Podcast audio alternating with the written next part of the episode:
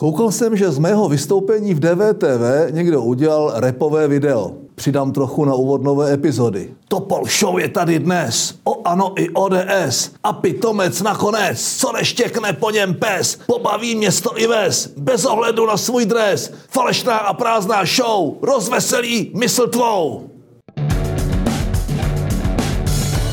Uběhlo 30 let od prvních svobodných voleb. Ty jo, letí to. Jsme starší, unavenější a na postupnou ztrátu svobody citlivější. Těla pokrytá srstí, skráně bílým vousem, kdysi junáci, hrdinové velké listopadové revoluce i radikální tržní komzomolci. Dnes zborcené harfiton. Celé jedno polistopadové pokolení nezažilo totalitu. A doufám, že ani nezažije, když někteří se chovají, že jim schází. Ronald Reagan měl pravdu, když řekl, že svoboda není nikdy dál od zániku než jednu generaci. Mladí od starců rady nechtějí. Pokud ano, tak je neposlouchají. Pokud je poslouchají, tak se podle nich nechovají. Jedno jim ale přesto dám. Každá generace si svobodu musí uhájit nebo vybojovat sama. Na jejich životech záleží.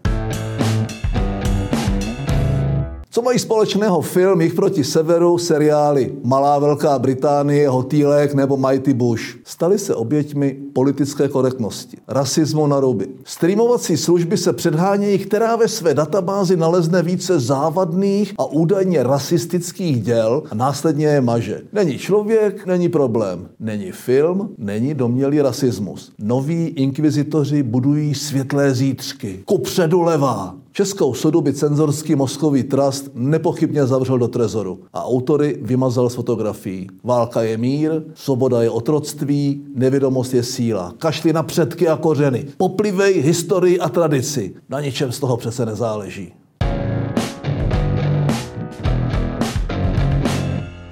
Na cenzorské vlně se chce přiživit i Nancy Pelosiová, která předsedá sněmovně reprezentantů. Volá potom, aby z kongresu zmizely sochy politiků někdejší konfederace. Pikantní je, že ti nenávidění otrokáři byli stejně jako ona většinou členy demokratické strany, včetně jižanského prezidenta Jeffersona Davise. Abraham Lincoln, který je porazil, byl naopak republikán, ale projevil velkorysost, odmítl strestat poražené a dal přednost usmíření a národní jednotě. I proto je dnes považován za velkého prezidenta. Pelosiová se do dějin zapíše maximálně jako velká inkvizitorka.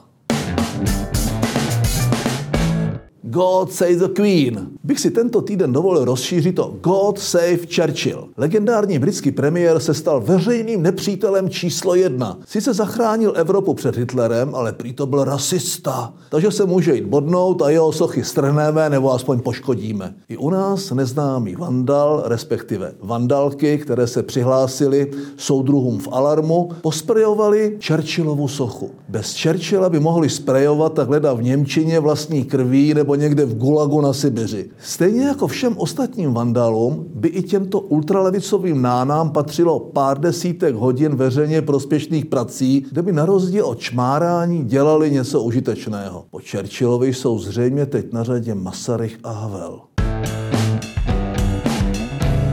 Musíme se radikálně distancovat sami od sebe. Zrušíme Brno, čo to trepem. Zrušíme v Brně ano, ne, zrušíme ano v Brně. Vykřikoval ve čtvrtek Babiš. Prý nechce v ano skorumpované lidi s pochybnými kauzami a než by sám odešel, raději ho zruší. Z Faltínka ale udělal markraběte Moravského. Jako někdo, kdo má v podstatě diktátorské pravomoci, si měl volit líp. Já jsem si šéfy krajských organizací vybírat nemohl, ale nesl jsem za ně odpovědnost. Andrej si je vybírá, ale odpovědnost nést nechce. Teď má ale průšvih jako Brno a je jen jeho.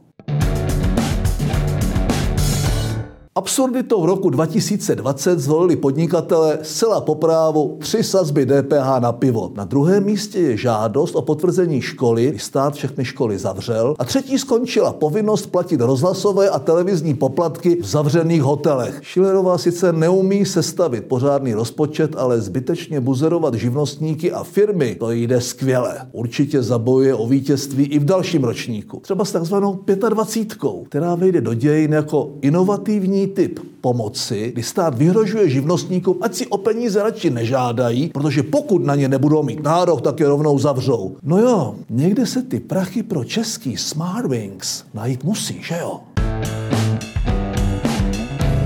Už jedenkrát jsem v Topol Show mluvil o tom, že není Miloš jako Miloš. Zatímco ten hradní člověku dělá radost natušen tím, že když má pyžámkové dny, tak se nějak neprojevuje. Ten senátní teď potěšil definitivním potvrzením své cesty na Tajvan. Proti Vystrčilově cestě do jedné Číny a toho druhého systému, který náš vzájemný vztah bere jako rovnocený a ne jako poddanský, se ejne vymezil ten druhý Miloš, jeho věrný mluvčáček, komunista Filip Falmer nebo sněmovní kytarista Vondráček. No Miloši, co dodat? Podle tohoto seznamu to děláš dobře.